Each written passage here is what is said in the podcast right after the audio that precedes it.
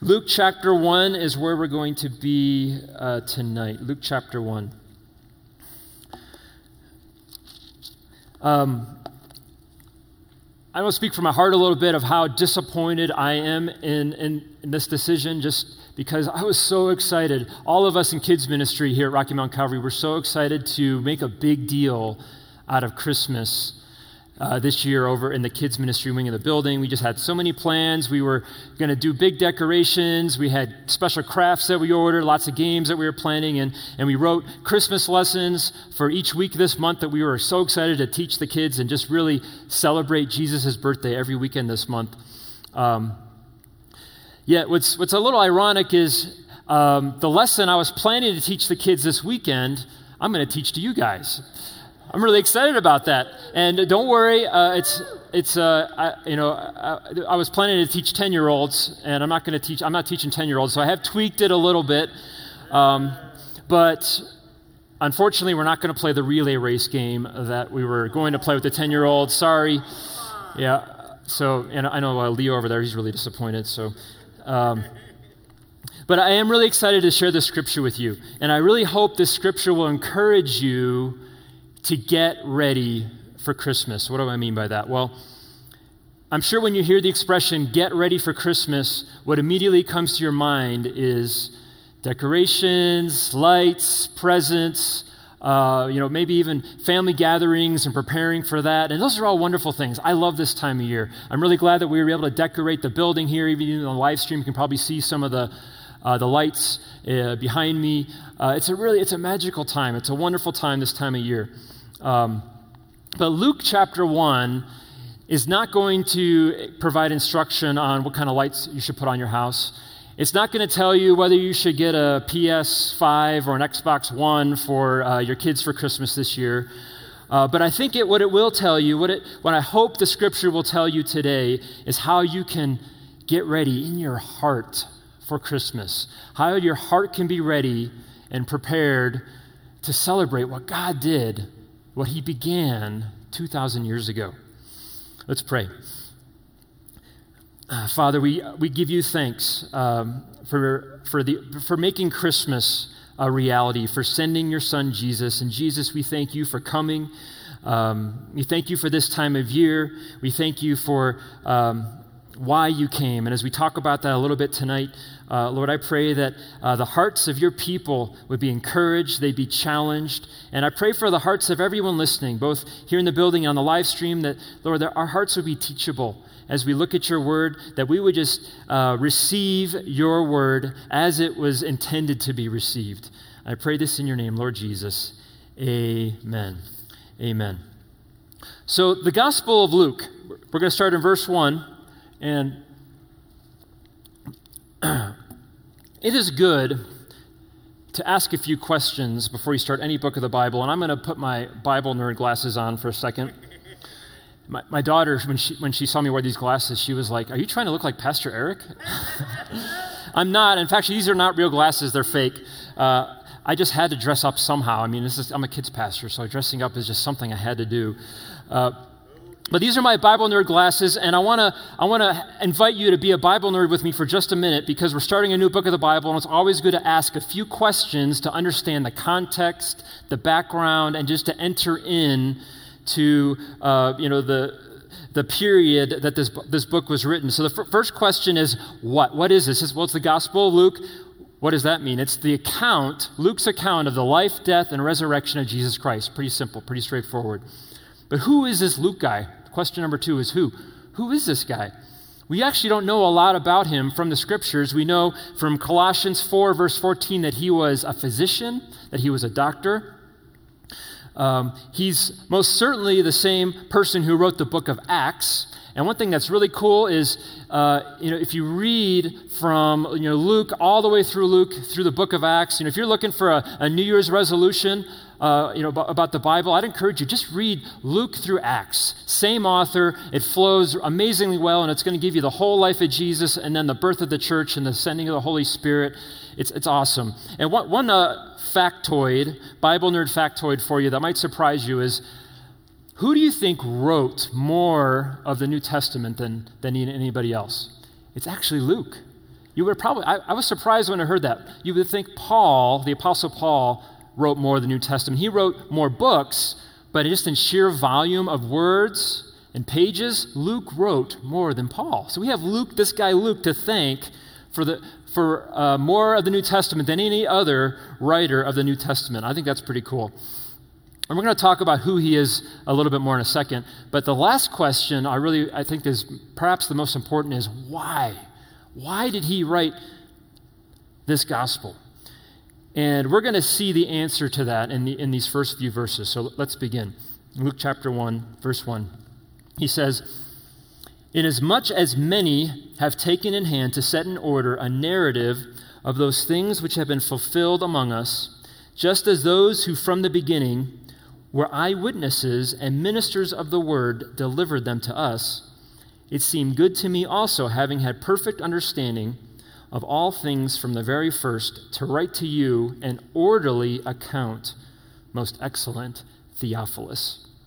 You know, I'm so glad that Luke did not begin this gospel with, once upon a time, there was a really cool guy named Jesus, and, and he was born of this, this cool girl named Mary. Once upon a time, when you hear that, you think immediately of fairy tales, of mythology, of legend. But Luke doesn't begin this way. He begins the exact opposite way. Look at some of these things he says in these first three verses. In verse 2, he talks about how he received from eyewitnesses all the details of what happened in the life of Jesus Christ. He wasn't an eyewitness himself, but he received details. And, and, and to give you a little more uh, a clue of who this Luke guy is, turn with me to Acts chapter 16. Acts chapter 16. And this is, again, the, the, uh, the other book of the Bible that Luke wrote. Acts chapter 16 gives us a little more uh, information on who this Luke guy was. And I'm going to start in verse 6. And what I'd like you to pay attention to is the subject as we read uh, verses 6 through 10. It says in verse 6 Now, when they, notice it's third person, they had gone through Phrygia and the region of Galatia, they were forbidden by the Holy Spirit to preach the word in Asia. After they had come to Mysia, they t- tried to go into Bithynia, but the Spirit did not permit them. So, passing by Mysia, they came down to Troas. And a vision appeared to Paul in the night. A man of Macedonia stood and pleaded with him, saying, Come over to Macedonia and help us. Now, notice this, verse 10.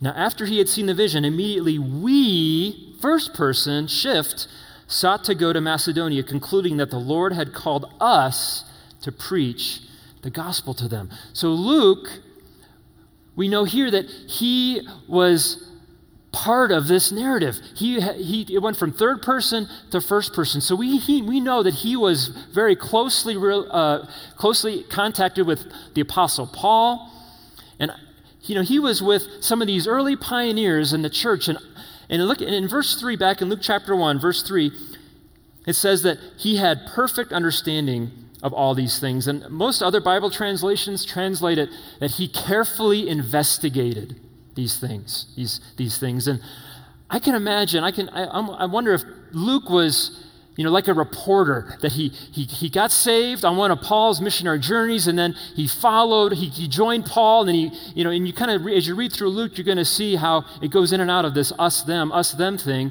You know, he was there, but he's asking questions. He's like, you know, what is this? And then, and as, as, we, as we keep reading on, I, we're going to see how, uh, you know, Luke is going to give us these other characters, these other people and I imagine Luke, you know, uh, like a reporter who was investigating carefully. And as a doctor, you know, I would personally, I don't know about you, but I'd want to go to a doctor who pays careful attention to detail, wouldn't you? Would you want to go to a doctor who, who's kind of careless about the details? I don't think so. You want a doctor who, who's going to, you know, carefully investigate your situation and, and then give you the details on, on, on what is going to need to uh, happen to be healed.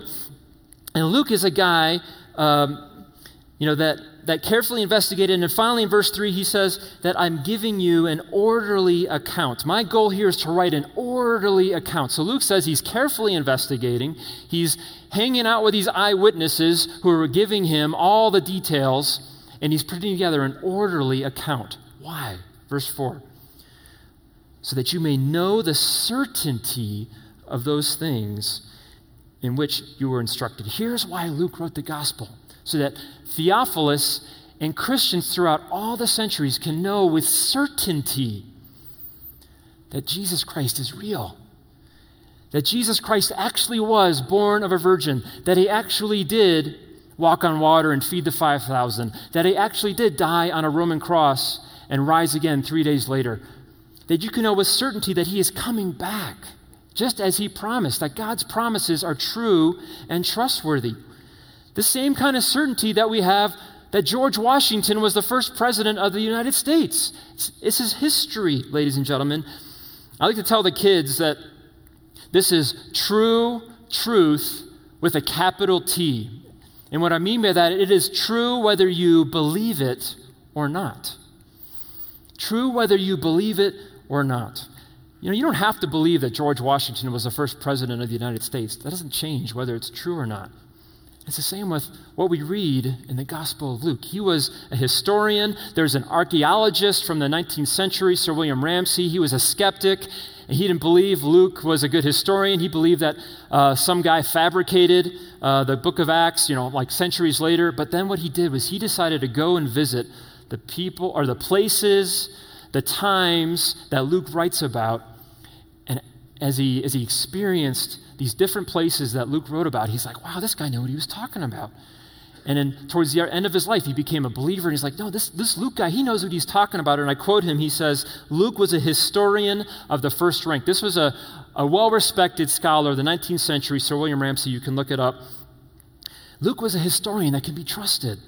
And the reason I'm spending so much time on these verses is because I want you guys to be certain that what we read tonight and what as we celebrate Christmas, and I don't know where Pastor Eric's going to be, but Luke chapter 2 is, you know, is the birth of Jesus Christ. You can be certain that, it's ha- that it happened. That the death and resurrection of Jesus Christ is certain. That he's coming back. Be certain of that. Because I don't know about you guys. I'm 44 years old, and this year, 2020, has been probably the most uncertain year of my life. I can't imagine any other year in my life where I have been more uncertain of what's going to happen next, uh, what, you know, what's around the corner. All of my plans this year have been turned upside down. But Luke wrote this gospel so that we would be certain that what is written here is true. And that the, truth in this, in this book is going to encourage us. And it's going to remind us that God is good, that God is in control, that God's coming back, that God's promises are true. So I hope that as we read through this and that this Christmas season, you will get ready for Christmas by remembering that this, this, this Bible, this gospel, this Christmas story is true, that it, it, it's real. It actually happened. Let's look at verse 5. So, verse 5, Luke says in, in verse 5 there was, in the days of Herod, the king of Judea, a certain priest named Zacharias of the division of Abijah. His wife was of the daughter of Aaron, and her name was Elizabeth.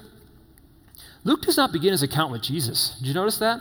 He's setting the stage, he's bringing all these other characters in. And notice there's details here. In the days of Herod, king of Judea, he was a real king. He was, this is Herod the Great. We know from history that he was real. Zacharias, a priest, you could trace his lineage back to this guy named Abijah. If you turn back to 1 Chronicles 24, you don't have to go there, but you can see uh, that back then, David, he set up these priests in divisions, and Abijah was one of the, the, the, one of the leaders of that division. And this Zacharias guy, he was a priest. You could trace his lineage all the way back. Real people. Elizabeth, she was of the, one of the daughters of Aaron. Aaron was Moses' brother. And we find out later on that Elizabeth was a relative of Mary. Real people, real places, real events of history. Luke is giving us details so that there's no doubt that it's real and we can be certain of it. So I, I want you to imagine Luke chronicling this like a good reporter would. You know, what does a good reporter do? A good reporter, and I'm talking about a good reporter who is interested in the truth, not an agenda, but in the truth. A good reporter is going to interview, is going to ask questions. And what I want to do is I want to read through verses 6 through 25. You know, we don't do that very often where we just read through a big section of scripture, but I want to do that. I want to invite you guys to enter into the narrative. Enter into this like you're reading, you know, a report of something that happened. Not as, you know, um, something that is a fairy tale, not as, you know, oh, this is the Bible. We got to, you know, we got to um, read it differently. No, read it as it was intended to be written. Luke says, Theophilus, I'm writing you this orderly account so you can be certain of this. Read it like a narrative. So let's, let's do that. In verse 6, it says, They were both righteous, talking about Zach and Lizzie here, before God, walking in all the commandments and ordinances of the Lord, blameless. But they had no child because Lizzie was barren, and they were both well advanced in years. So it was that while he was serving as priest before God in the order of his division, According to the custom of the priesthood, his lot fell to burn incense when he went into the temple of the Lord. And the whole multitude of the people was praying outside at the hour of incense. Then an angel of the Lord appeared to him, standing on the right side of the altar of incense. And when Zach saw him, he was troubled, and fear fell upon him.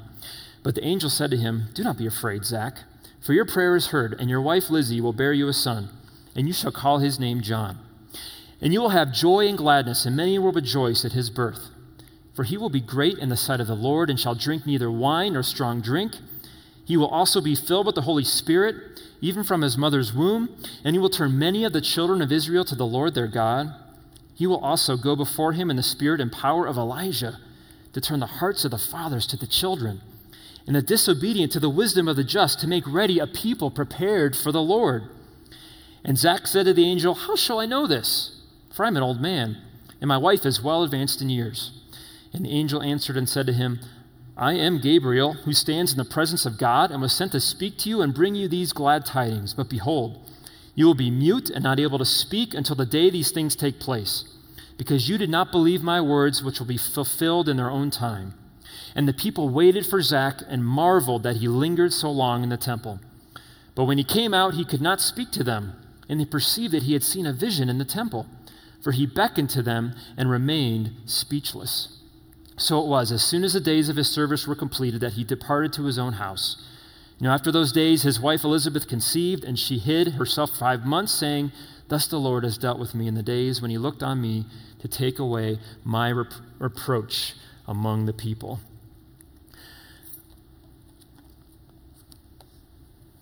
This is, this is history.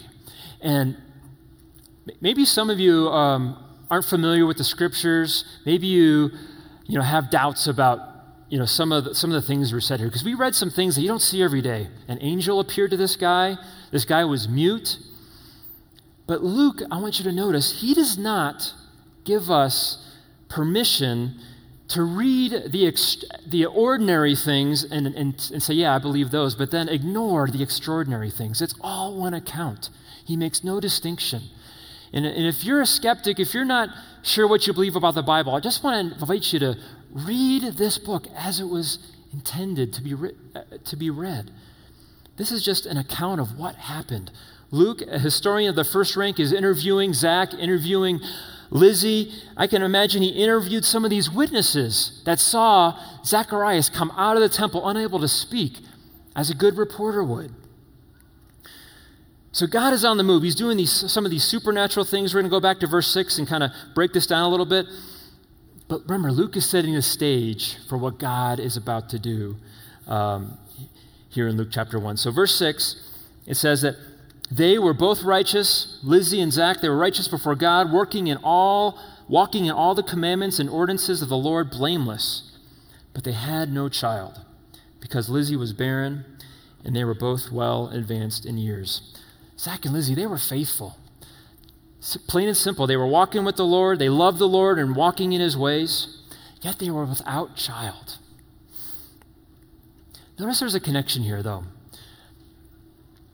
I think I can imagine, you know, I'm going to speak to some of you all that can really identify with Zach and Lizzie in this, in just the bitterness of not being able to have a child. They were blameless. They loved the Lord. They were walking with the Lord. And yet, God, for his reasons, decided not to give them a child, and how painful that must have been for them. And for those of you who experienced this, follow Lizzie and Zach's example. continue praying to the Lord, continue trusting in the Lord. Remain faithful to the Lord and just continue to seek Him. There's no divine disfavor here. And we're going to see that you know, God's going to answer their prayer in a little bit. Verse 8, it says that, So it was that while he was serving as priest before God in the order of his division, according to the custom of the priesthood, that his lot fell to burn, in, in, burn incense when he went in to the temple of the Lord. So, as I said earlier, Zach's, Zacharias' division per 1 Chronicles 24 goes back to Abijah. There was 24 of them, and that they would do is they'd rotate uh, in and out of serving and ministering in the temple. And Zach, it turned out, he was selected to be the guy burning incense on this altar, which was right outside the Holy of Holies. This was a high honor. And it was something God instituted all the way back in Exodus chapter 30, verses 7 and 8. You don't have to turn there, but you could check it out. But there, God was, gave Moses instruction that the priests were to have incense burning night and day, right outside on this altar, right outside the Holy of Holies. And one thing that I want, also want to point out this is more Bible nerd stuff is I'll put my glasses back on, is you might notice that so far there's a lot of Old Testament in here. Tons of Old Testament. You know, the, we, we're reading about uh, the, the, Jewish folks. We're reading about how these priests, you know, uh, go back all the way to Abijah, the time of David. We're reading about this altar of incense. And the reason I'm bringing this out is because not only did Luke do his homework in writing, giving us this orderly account, but God is the author who inspired not only the Gospel of Luke, but the whole scriptures. This is his story. This is God's story. So it shouldn't surprise us that there is a continuity from Old Testament to New. And Luke is trying to, I think, bridge that gap that some people might see between Old and New by starting this gospel out not just with Jesus, but in the Old Testament and setting the stage for Jesus. Because the Old Testament, ladies and gentlemen, it's all pointing toward Jesus. Jesus is coming, the promised Messiah, and it's about to happen. It's about to happen. So, verse 10. Verse 10 says, The whole multitude of the people, they were praying outside at the hour of incense.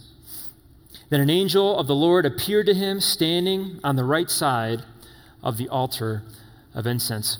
We know this is the angel Gabriel from verse 19. And this angel Gabriel, we see him two other times in the Bible. We see him when he um, announces to Mary, just later on in Luke chapter 1, that she is going to give birth. You know, being a virgin, give birth to the Messiah, to, the, to Jesus Christ. And we also see Gabriel appear in the Old Testament when he shows up. Um, Daniel, in the book of Daniel, Daniel has a vision. Daniel's troubled by it, and, and Gabriel comes, ministers to Daniel, and interprets the vision for him. And in Luke verse 12, or Luke 1 verse 12, it says, When Zacharias saw him, he was troubled, and fear fell upon him.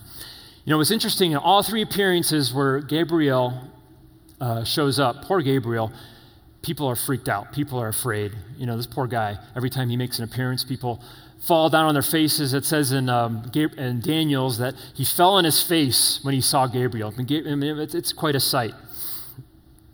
And what's really interesting, I think, is you read about angels in the Bible, like Gabriel, and then you have our culture's view of angels and you, want, and, it, and you wonder, well, this is probably where a lot of the fairy tales and mythology comes in because our culture's view of angels is not what you read in the Bible. And to, to demonstrate this, I mean, in fact, I don't exactly know what um, Gabriel looked like. The Bible doesn't tell us exactly, but I can guarantee you it's not what our culture thinks Gabriel looked like. And the way I, I can demonstrate to this, this to you is you don't have to do it now, but you can do it later. Do a Google search for the word angels and then look at what comes up first under images for what angels look like. And I think that's probably a pretty good representation of what our culture thinks angels are. And you know what you're going to see? The top, like four or five images, are basically winged Disney princess looking like people and children with wings. I mean, seriously, check it out. I don't think you're going to read in the Bible anywhere you're going to see, you know, Snow White with, with wings. That's just not what angels look like, okay? And I don't know about you, but if I was, if I was Daniel and uh, an angel Gabriel came to me, and the angel Gabriel looked like Cinderella with wings, I don't think I would have fallen on my face in fear. I probably just would have run away, run away screaming because I, I have four girls and I have so much Disney princesses in my life. If an angel came to me looking like a Disney princess, I would totally freak out. But not out of fear, just out of, you know, uh, no, not anymore, please. um, anyway, the reason I bring this up, folks, is I think a lot of people come to the scriptures and they see angels, they see mute dudes coming out of a temple, and they think immediately mythology, fairy tales. But Luke doesn't give us that option. He's a historian of the first rank, he did his homework. And I think Luke wants us to trust that, this account is accurate. And, and all you guys that come to RMC regularly, I know you got this, but I'm talking to those who might be invited here, maybe those of you on the live stream that don't regularly check into church. Have you ever just read the scripture as it was intended to be written, written or read the scripture as it was intended to be read? That's what Luke wants us to do. All right, let's look at uh, verse 13. It says, The angel said to him, Do not be afraid, Zach, for your prayer is heard. Your prayer is heard. And your wife, Lizzie, she's going to bear you a son, and you shall call his name John. Wow, what wonderful news. And he says, Don't be afraid. He said the same thing to Mary, don't be afraid. He said the same thing to Daniel, don't be afraid. I'm here from God to give you a message, to comfort you, and to one you're going to rejoice in. And remember, remember, Zach and Lizzie, they were well past childbearing age. I mean, they were old, and yet they're going to have a baby. This is a miracle. I think that one of the songs we sang talked about how, how Jesus is, is the God of the impossible. And that's exactly what Gabriel told Mary uh, later on in Luke chapter 1. He says, Nothing is impossible with God. Do you believe that tonight? I know COVID is so hard, but God, you know, He is still on the throne. He's still in control. He still has a good plan. And sometimes it's hard to, know, hard to believe that because we don't get it. But God is still in control, ladies and gentlemen. Know that He is the God of the impossible, He can do the impossible just like he did the impossible here for Zach and Lizzie. Let's look at verse 14 through verse 16. It says, And, and you will have joy and gladness. Many will rejoice at his birth. And this, this young man, he's going to become John the Baptist, who uh, is a famous character of Scripture. Verse 15 For he will be great in the sight of the Lord, and shall drink neither wine nor strong drink. He will also be filled with the Holy Spirit, even from his mother's womb. And he will turn many of the children of Israel to the Lord their God. I want to park right here for a, a few minutes. This, this, this guy has a mission. God has a particular plan for this boy. He's going to grow up as John, as, and become John the Baptist, and his mission is to turn people's hearts back to God. Turn people's hearts back to God. And and I think this is the universal, one of the main universal themes of Scripture, from cover to cover. And something I've been doing this year in my devotions, and you know, I, I, just got to say something. I don't really like the word devotions. It just sounds kind of lame. Like if you're, if you're in Starbucks and somebody comes up to you and you're reading your Bible, you're doing your devotions, and, and they're just, they just say, hey, what are you doing? And you say, oh, I'm reading my devotions. I think that guy would be like, What's that? But if you said, Well, I'm actually, what I'm doing is I'm doing my one on one with the king and creator of the whole universe right now, I think that guy would be like, Whoa, that, that would catch his attention, right? So I don't know about you guys, but I used to have a job where I had one on ones with, uh, with my boss. And he was a good boss. He's, he's a good guy. He might even be listening in right now. Uh, but what he would do is you know, he would want to know how I'm doing. I talk to him, and he talk to me. Sometimes he'd bring correction, sometimes he'd bring encouragement. And that's what devotions should be. We're meeting one on one with the Lord. Sometimes he'll bring correction, sometimes he'll bring encouragement, but reading God's word, he's speaking to us in his word, and we're speaking back to him through prayer. That's what devotions are all about one on ones with the King of the universe. So, next time you're reading uh, your Bible at Starbucks and someone asks you what you're doing, just, just, just give that a shot and see what they say. Let me know about it. I actually haven't done it myself. I just came up with this idea just, just yesterday. So. But uh, yeah, one on ones with the King of the universe. But what I've been doing on my one on ones is I've been reading through the whole Old Testament. That's something I wanted to do this year. Read through all the Old Testament.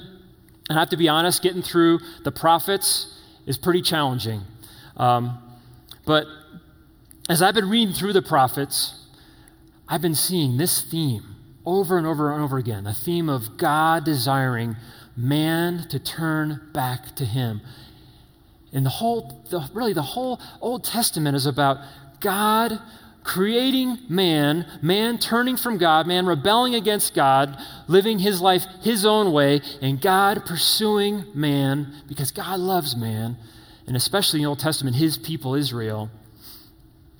And what you, when you read through the whole Old Testament, you're going to see that over and over and over again. A people loved by God who reject God. God doesn't give up on them. God keeps pursuing them and seeking them. And I want to read a few verses for you that um, just stuck out to me uh, these last few weeks as I've been reading through the prophets, just to just to prove my point that um, God is a God who wants us to turn back to Him, and the prophets are His messengers to get that message out. Jeremiah 32, verse 33 says. The people have turned their back to me. Though I taught them, teaching again and again, they would not listen. The people have turned their backs on God, and God keeps teaching them again and again and again, but they would not listen. Story of the whole Testament, story of the human race, right? Hosea 13, verse 6. It says, As the people had their pasture, as they had their blessings, that I gave them, they became satisfied, and being satisfied, their hearts grew proud. Therefore, they forgot me. God just wants his people to, to want to be with him, to love him. He gave them all these good things. But they said, okay, God, we got our good things. We don't need you anymore. That breaks God's heart. Zechariah 1, verse 3, he says, Thus says the Lord, return to me that I may return to you. Repentance, turn back to God. That's what John the Baptist's mission was, and that's what we see all throughout the Old Testament, particularly in the prophets. And we also see it in the New Testament. If you guys were here last week, Pastor Eric took us through 2 Corinthians chapter 6. And if you turn with me there, I want to read uh, a few verses that we read uh, last week. 2 Corinthians chapter 6 just to show you how throughout the whole Bible, Old and New Testament, God is a God who seeks his people and desires that his people would turn away from their sin and turn to him. 2 Corinthians 6, I'm going to start in verse 16. Paul's writing to the church of Corinth. He says, What agreement has the temple of God with idols? For you are the temple of the living God. God lives within you, Paul's saying. As God has said, I will dwell in them and walk among them. I will be their God, and these shall be my people. This is quoted from Ezekiel, another prophet of the Old Testament. This is God's desire. He wants to dwell among his people, he wants to walk among them. He wants us to call God our God, and he wants to call us his people. This is, his, this is what he wants. Verse 17, therefore, come out from among them. Be separate, says the Lord. Do not touch what is unclean, and I will receive you. Back in the Old Testament, the Jewish people were looking just like the world, just like the nations around them. But God called them to be set apart, and He calls the church today to be set apart. Verse 18, I will be a father to you. You shall be my sons and daughters, says the Lord Almighty. God Almighty wants us to call Him Father, He wants us to run to Him like a father. And then look at verse, verse 1 of chapter 7. Therefore, having these promises, promises, again, certainty. God has promised these things. Beloved, let us cleanse ourselves from all filthiness of the flesh and spirit, perfecting holiness in the fear of God. Repentance. God wants us to turn from our sin, turn to Him because He loves us. And He wants us to love Him. You know, I was uh, trying to think of some illustrations of this, and I just this morning, the perfect illustration happened that I want, I'm excited to share with you. We just got a puppy this summer, Bilbo the pug, and I've been training him. Uh, he's, he's a pretty good sitter. He's a pretty good, he's, he's learning stay. he's, he's worked on that. He's doing pretty good with that. But come is rough, okay? So I, I'm working on come with him this morning. And what happened was, you know, I was I was walking with him, and then, you know, with, with come, you have to get him to stay first. And then I take, what I do is I, I let go of the leash so he can just, you know, choose to do whatever he wants. And uh, sometimes but he's, he's really good. You know, he'll just come right to me because he's excited to see me. And, and I love it when he comes right to me. But this morning, I didn't see this. There was, this, there was a piece of trash out there. And, you know, I said, okay, Bilbo, come. And he looked at me. He looked at the trash beeline to the trash, right? And then he had the trash in his mouth, and I was like, and, and, and then he, he knew what I was going to try and get the trash from him, so I, you know, started approaching him, and then he ran away from me. Isn't this exactly what we do when we're chasing after sin, trash, instead of running towards God? And, you know, when, when I'm training Bilbo in, in Come, sometimes I have to you know, kind of pull on his leash and say, okay, come, come. But that's not the heart behind it. What I really want is I want him to willingly come to me because he trusts me. He wants nothing better but to be with me.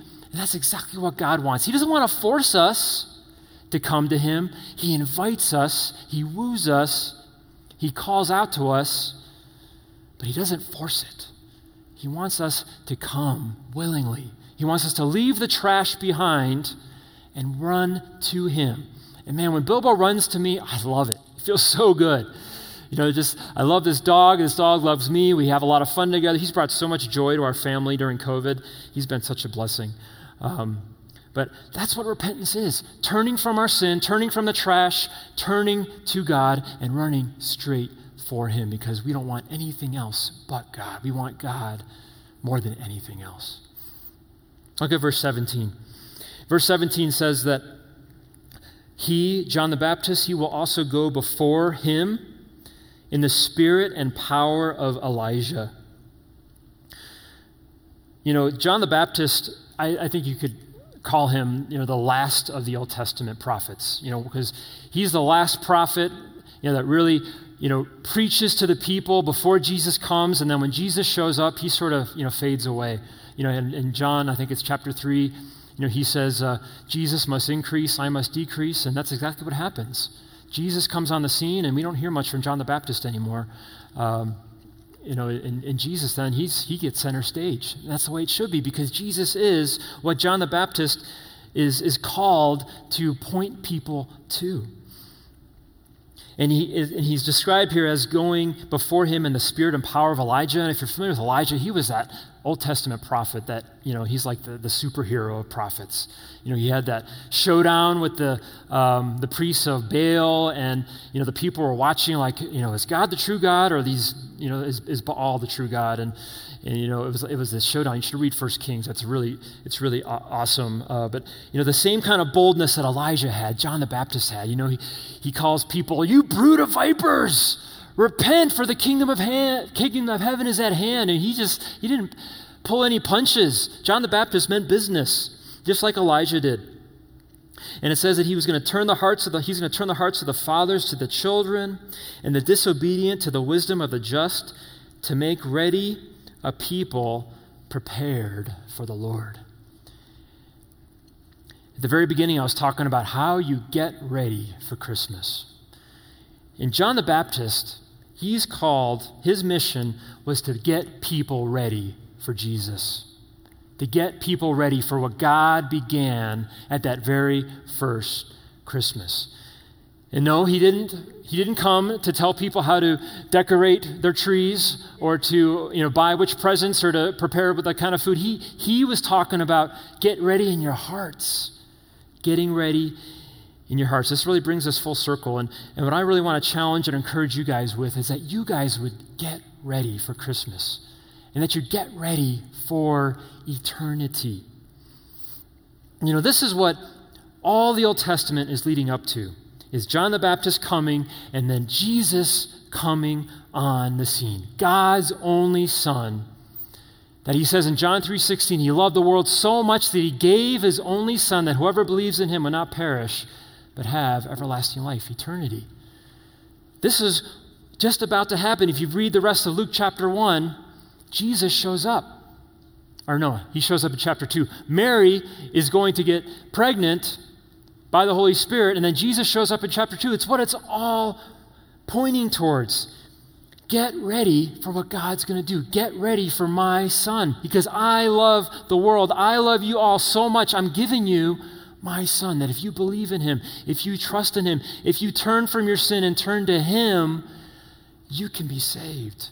You can be forgiven. You can be my people, and I will be your God. So while we might get ready for Christmas with lights, presents, I mean, those are, those are all good things. Is, where's your heart at? Is your heart ready for Jesus? Is your heart ready for eternity? Is your heart turned toward God or is your heart turned away from God? Those of you guys who are listening, both on live stream or here, if you, if you don't, if you don't, if you're not a Christian, if you have never in your life turned toward God and said, God, I want to follow you. Jesus, I believe in you. I trust in you. Make tonight the night where you say, Jesus, I'm going to turn to you. You're going to be my God. I want to be your sheep. I want to be among your people. Or maybe you're a Christian, but your heart isn't really turned towards God. It's turned toward something you know, you know, is sinful, something you know God is, is not pleased with. Come and receive prayer tonight. Come, to, come down and just say, I want to turn to the Lord. I want to turn away from this sin. I want to turn to God. I need help doing it. And we'd love to pray with you and to help you have that courage to turn to God tonight. And if, if you're walking with the Lord, like Zach and like Lizzie were walking with the Lord, it says in verse 6 they were righteous before God, walking in all the commandments. Keep walking with the Lord by His grace. Don't give up. Continue. Keep praying, keep seeking Him, keep walking with Him, keep your heart t- turned toward Him. You know, repentance is not a very popular word. That's what John the Baptist came to do, is to get people off of their sin onto the Lord, repenting of their sin and turning to God. And that's, that's what we read about here tonight. And I want to encourage you guys to do that. You know, just come receive prayer, turn from your sin, turn to God. And the first step in doing that really is not wiping yourself clean. It's saying, God, I love you. I'm sorry, God. I was wrong. I see the truth. I want to walk with you. And just like my dog, when he is when he does the perfect come, when he runs toward me with his tongue sticking out, and I'm super excited to receive him, that's exactly what God wants, ladies and gentlemen. He wants us to run to Him, leave that trash behind, run to Him, to adore Him, to be devoted to Him, to delight in Him. And there's a, there's a Christmas song that uh, it's one of my favorites. It's "O Come All You Faithful," and there's a chorus in there that goes, "Oh come, let us adore Him." That's what God wants. He wants us to adore Him. He wants us to adore him above all other things. That's what John the Baptist was sent to do. That's what I really want to encourage you guys to do is to adore Jesus this Christmas. Adore Jesus every day. John, James 4 8 says, Draw near to God, and he will draw near to you. Draw near to him because he wants you to, and because he wants to draw near to you. Let's pray. We give you thanks, Father. Thank you for Jesus. Thank you for this season. Thank you that we can be certain of what Luke said here. Um, Lord, that uh, all that Luke wrote, all that your, all, your whole word, Lord, we can be certain that it's true. Certain that you, Lord Jesus, came to seek and to save that which was lost. Certain that you, Lord Jesus, came to save sinners. Certain that you came not to be served, but to serve and to give your life a ransom for many. That's why you came. And Father, your word says that um, you demonstrate your love toward us, that while we were yet sinners, you gave your Son to die for us. May uh, we just be overwhelmed by your love for us that we cannot merit. It's unmerited, it's why it's called grace. And may your love be what moves us to repentance. That your love would be what moves us to turn from our sin and turn to you. Um, thank you for being such a loving God, for a God who does not give up, a God who, who seeks, a God who pursues, a God who teaches us again and again. Thank you for your patience, Lord. Thank you for your loving kindness. Um, and again, thank you for Christmas, that we can remember you, Lord Jesus, uh, that you came for us. Amen.